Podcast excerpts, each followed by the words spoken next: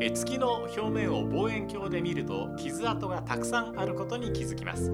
それは小惑星や彗星が何百万回もぶつかった記憶、かつて太陽系は荒れ狂う場所でした。フットボールもフィジカルコンタクトの激しい競技、負けられない一戦ならなおさら、太陽のように熱く燃える戦士も魅力的ですが、静かに月のように凛と存在する落ち着きをもたらす選手もまた魅力的ですね。えこんにちは、倉敷はそうです。ラジオクラッキー、今日は中山敦さんとお送りします。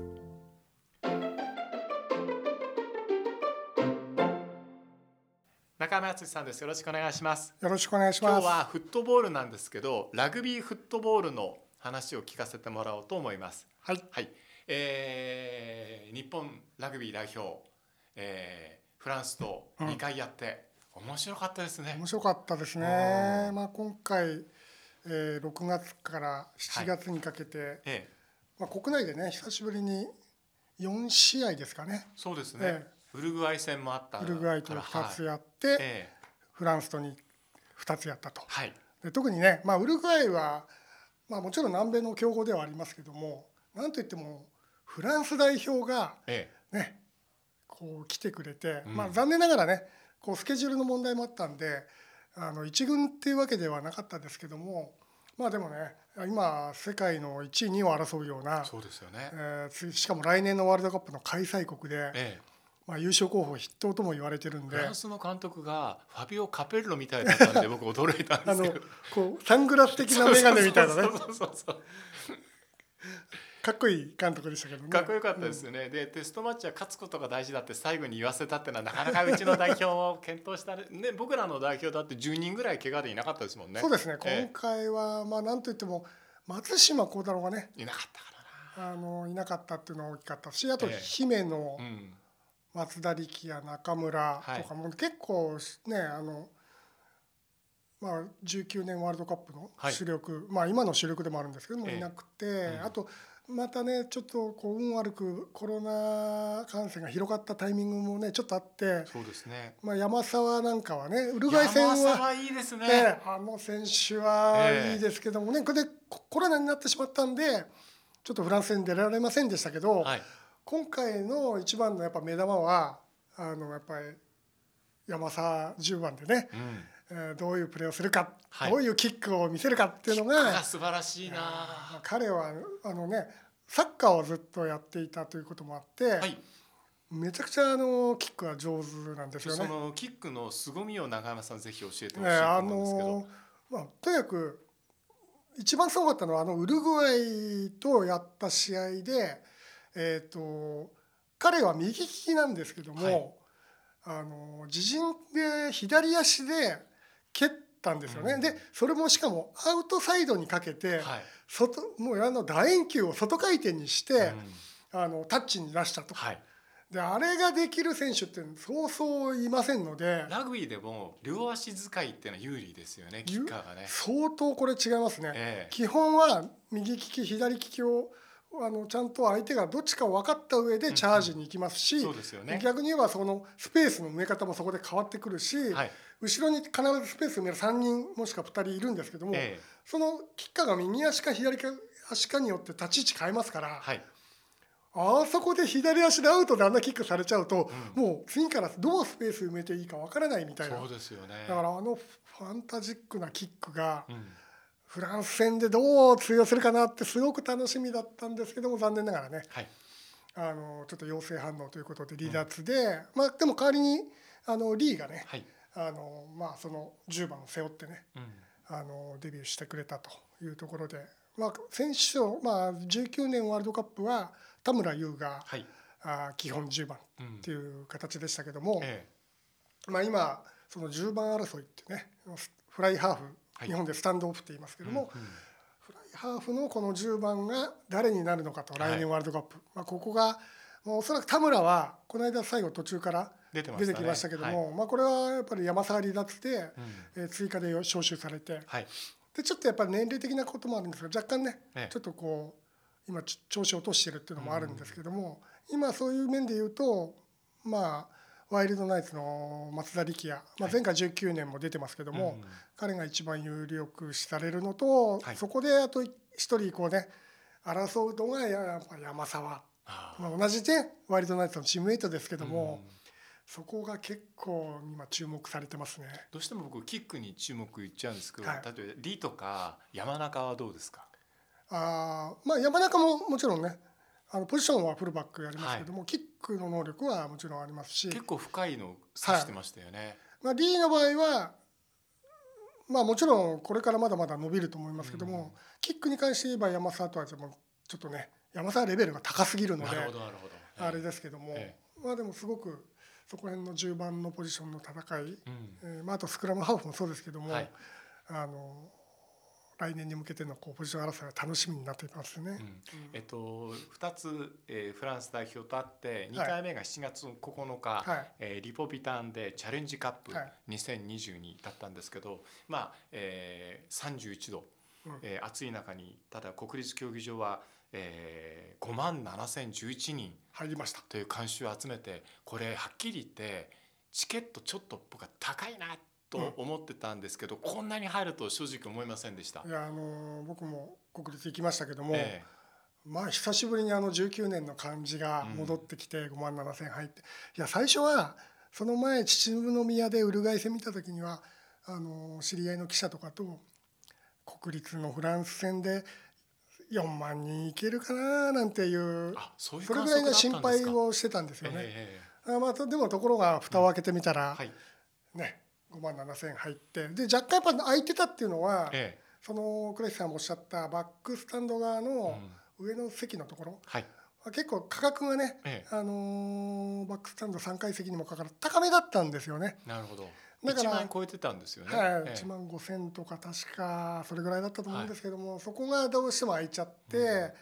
まあ、だからいわゆるこう中間の高い、うん、中途半端に高いところが空いちゃったんで、それ以外はゴール裏からもっと高い席メインとか、ええ、そこはね、ええ、もうバーッと入ってましたからね。まあ、でもあのごまんななせんにんがもう直接代表たちのモチベーションに影響を与えていた、うん、集中力も与えていたことは間違いないですよね。ないですね、ええ、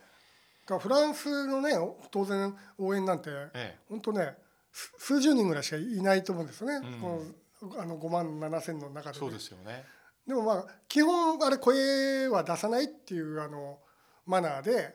やってたんで、うん、日本のこうファンは手拍子とかそれやってるんですけど、はい、フランスの人は思いっきりあのマルセイエーズ歌ったりとかだから声は結構フランス人が響いてたりするんですけど、拍手が起こるとやっぱりだんだんスクラムの時もそうですけど、はい、やっぱ選手ももう気持ちも上がりますしね、終わった選手もみんなそういう風に久しぶりにこのお客さんの前でだからあのね最後勝つ可能性があったんでありましたよね。タタフがね、あのー、あれがね、まあ、トライして T ボーだテレビジョンマッチオフィシャルで、はい、結局でもあれは相手がうまかったですね。そうです。グラウンディングする直前にやっぱりあそこでフランスのあのね選手がグッと腕を入れてあの差なんでしょうね。あの差し込んだことによってやっぱグラウンディングできなかったと、うん、ちょっとしたのテクニックっていうか、うん、あれでまあ習慣みたいなもんだと思うんですね。日頃そういう瀬戸際の戦いっていうのを、まあ、彼らフランスのトップじゅうよんでやってるので、うん、まあ、そういうところであの技が出てくると。僕ねにせんともテレビ観戦だったんですよ、はい、でテレビで観戦していて解説がやっぱこう現役あるいは現役に近い方たち、うん、あるいはかつてのレジェンドと言われるの オービー の方たちが解説されていて、それがねこうなんていうのかなかゆいところに手が届く解説をしてくれたんでリテラシー上がりますね。ああいうのって大事だと思った。そうですよね、うん、そのなんですかパブリックビューイングを丸の内で、うん、ウルグアイ戦をあの北九州でやった時かな、はい、パブリックビューイングに行って、まあ、ゲストで姫野選手と中村選手が来て、あと真壁さんも来てくれて、えー、さんにんで試合中もトークしながら、はい、あ見るっていうもう結構そこも満席になって、うんうん、整理券を配る予定時間を早く、まあ、朝から並んじゃったらしくて、はい、えー、配ったらしいんですけど、まあ、僕はまあ一応取材という形で、えー、行かせてもらったんですが、あのすごく楽しく 見, 見させてもらいましたし、うんうん、その選手がいろんなことをね話してくれるんで、そうですよね、えやっぱこう解説だったりそういうパブリックビューイングでああいうゲストがいると、うん、よりこう見るポイントがねこう視点が増えるので楽しいですよね、はい、でティアワンレベルが相手になってくると、はい、で日本もそことあのなんていうんですかね、ちゃんとテストマッチの相手に示してもらえるような、うん、今状態になってるじゃないですか、はい、で第一戦から続けてみる楽しみっていうのがいっしゅうかんであったと思うんですね、はい、第一戦は前半がイーブンで、うん、いやこれはと思ったら後半やっぱり力の差が出て、はい、こうボールをキープしようとしてたのが裏面出て、さあ今回はどういう修正するでしょうかっていうのがだいに戦で、うん、だいに戦もう勝てるチャンスあったけど惜敗だったっていう形になるんですけども、それでもこの修正みたいなものもリテラシーの積み重ねで、そうですね、日本のやりも何が必要でこういうことを変えられるレベルにあるんだって思って、じゅうにんいないけどこれだけ若い人が出てきたっていうことを、この試合を見に行かれた方、うん、テレビで見た人、うん、ラグビーに対するなんていうんですかね、やっぱこう知識が高まったっていう、ですよね、そういうなんかいっかげつだったんじゃないかなと思います。特にフランス戦に関して言うと、いち戦目はあの前半はね、やっぱりボールをこうパスつないでこう運んでいくと、はい、前にそういうふうに仕掛けていくっていうスタイルで、キックはあまり使わなかったんですけども、うん、ええ、やっぱそれがうまくいかなくて、えええー、それラインアウトのミスも多かったですよね。はい、ええ、その反省もあって、に戦目はだからキックをうまく使っていこうっていうことで、あんまりだからその差をつけられずに、うん、うん、いわゆるエリアマネジメントってよくラグビーのね、えー、方が言いますけども、それをそこをすごく大事にしていたので、あのまあ結構自陣でね、あの戦うような時間帯長かったですけども、うまくキックを使いながら、はい、あのできていたのと、まあ、フランスもあとやっぱこうに戦目はあの暑さもあって、いち戦目以上にこうなんていうんですかね、スローというか、うん、まあミスも多かったですし、はい、まあ、そこはもうあのコンディションはあのレグリーの方ってスコットランドでしたっけ、はい、すごい厳しいね厳格な方でしたね、方でしたから、ええ、だからね、ちょっとペナルティー両チームともね増えちゃったりしてますけど、うん、まあでもあのコンディションですからですよね、汗で滑るからね、はい、でじゅっぷんおきに、ね、ハンドリングエラーが多くなってあの水分補給してますけども、うん、やっぱあのスポーツの特性考えるとなかなかあの暑さでですよね、ラグビーって夏のスポーツじゃないのだからあの試合終わった後のレキップとフランスのね、はい、スポーツ新聞の速報では、ええ、あのフランスがゆっくりしたゲームであの日本に逆転勝ちしたって書いてありましたね。なるほどね、そうかそうか、それはあの暑さでね、スピーディーなラグビーは難しいですからね、ええ、確かに、ええ、そうですよね、うん、まあ、でもなんか見栄えの良さっていうのもこう見続けていくといっぱいあるじゃないですか。例えばサッカーでも、あこのラボーナがかっこいいとか、うん、おしゃれなパスだって、ラグビーでもあのバックフリップで出すパスとか見栄えがいいし、いいですよね、あれでトライ決まったりするとかっこいい、ちょっとクッとくるものありますよね。だからまあなんかそういう、特にあとはその技もそうですけど、タックルの部分とか、はい、当たりですよね、うん、はい、こう ラ, ビラグビーの原点というか、えー、あれが生で見ると特にね、確かにあの音がしたりとか、特に今は声出せないんで、 そ, んで、ね、その音が響いたりとか、うんうんうん、まあ、その当たりでいうとね、今回タタフが非常にこのウルグアイ戦、フランス戦と、そのいわゆるフィジカルの強さっていうのが、はい、これは世界レベルだっていうのが分かったので、うん、まあ、これ来年に向けてジョセフ監督がね、タタフをどう使っていくか、あるいは育てていくか、うんうんうん、これは一つ日本の武器になるんじゃないかっていう予感はしますけどね。どうでしょうね、こう、えっと、ジェイミー・ジョセフコーチ、はい、今引きよく残ってくれたなと僕は思ってるんですけど、はいはい、えいいサイクルで進んでるなって手応えがやっぱあるんじゃないですか。まあ、この間のね、フランス戦終わった後は結構会見でも、ね、笑顔が出てたんですけども、はい、負けたんですけどね、負けてビール欲しかったって言ってましたけど、結構ね、なんかほら、はい、あの表情見てると、はい、今回のよん試合で、その前までってやっぱね、コロナで他の外国のチームは結構動き出しが早いし、試合も重ねてたんですけど、はい、日本だけあんまり活動できなかったんですよね、厳しくて。なるほど、まあ、その遅れに対する焦りみたいなのがあったんですが、うんうんうん、このよん試合で、あの最後の試合であの笑顔なんで、ええ、負けたけども、多分それなりに新しい選手の手応えとか、うん、イメージみたいなのが湧いて、これでじゃあ誰々が戻ってくればこういうふうにできるなとか、じゅうきゅうねんよりも選手と熱くなったなとか、なんかそういう手応えを感じてるんじゃないかなっていう印象はね、感じもありましたけどね。どうですか、こう中山さんも僕もフットボールとラグビーフットボールどっちも大好きじゃないですか、はい、で、えっと、今のサッカーの方、フットボールの方に足りないものが何かこの代表戦にはあったんじゃないか、うん、だからごまんななせんにん以上の観客が来て、もちろんラグビー協会の努力だったり、うん、ラガーマンたちのファイトっていうものが心に残ってるっていうのはあると思うけど、僕はなんかヒントがここにあったような気がするんですけど、うん、まああの日本代表、サッカーの日本代表とラグビーの日本代表を比べると、まあ、世界の中での立ち位置みたいのがポジションがまず決定的にねやっぱ違うというので言えば、うん、日本はなかなかねまだ世界のファーストグループ第一グループには入れないじゃないですか。そうですね、第二グループに残れるかどうかぐらいなですね。ただラグビーの場合はやっぱもう第一グループの中にちょっと片足入れてるぐらいな、だからまあ当然、ね、あの相手も、ええ、テストマッチの相手もすごく一流国で、ね、今年も、えええー、ともうイングランドトゥイッケナムでじゅういちがつに、うんあのまあ、これワールドカップ本番も同じグループですから同じプールですから、はいはい、あ戦えるんですが、あのイングランド戦がありますしじゅういちがつにイングランド、はい、でそのフランスがあるんじゃないかって言われてますね。後にまだ発表はされてないですけども、はい、あのスタッドフランスで、うんえー、おそらくフランス代表と今度は一軍、はい、本当の一軍、はい、あの多分もうあのスクラムハーフデュポンでフライハーフじゅうばんはあのエンタマックとか、まあ、そういうちゃんとした一流あトップ選手が出てるフランスと対戦アウェイで対戦できると思いますし、はい、あとまあこれは噂でじゅうがつには国内で、はい、あのオールブラックスとか、はい、ワラビーズとも試合があるんじゃないかっていう噂もあるんですよね。リーチなんかポロッと言ってましたもんね。ね、多分もうそういう噂があるってことはあリーチが言ったってことはもうそれは実現に今動いてると思うんですよ。はい、そうするともうこれはねまたこのじゅうがつのに試合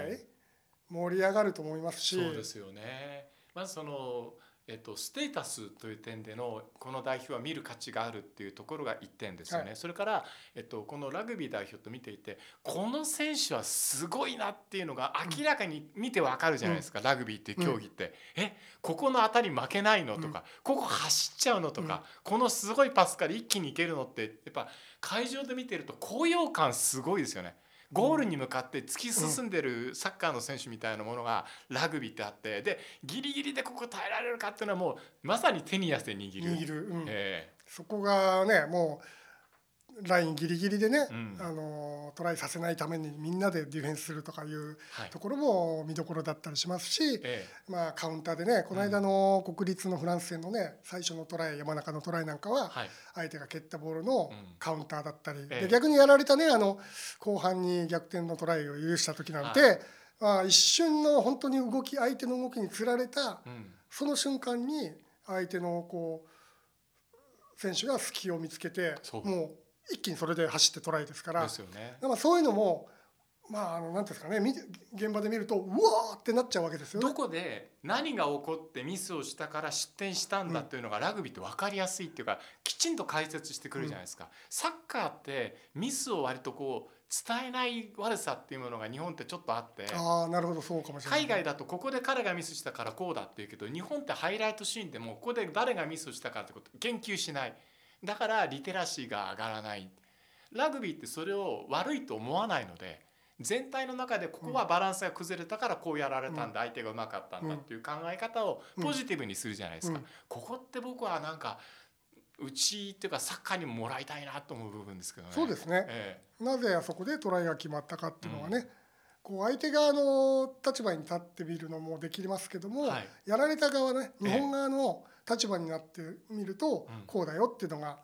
うん、まああの結構ね通な人はゴール裏で見たがるっていうのはそういうとこでああそうなんですか。ゴール裏で見るとやっぱりスペースがどう開くかっていうのが、うんうんうん、あの見える見え、見えやすいんですよね。なるほど。だからまあ通の人はねゴール裏で見ますけども、はいまあ、そこがすごく分かりやすいという要はねどう穴を開けないで守備をするか、うんうん、で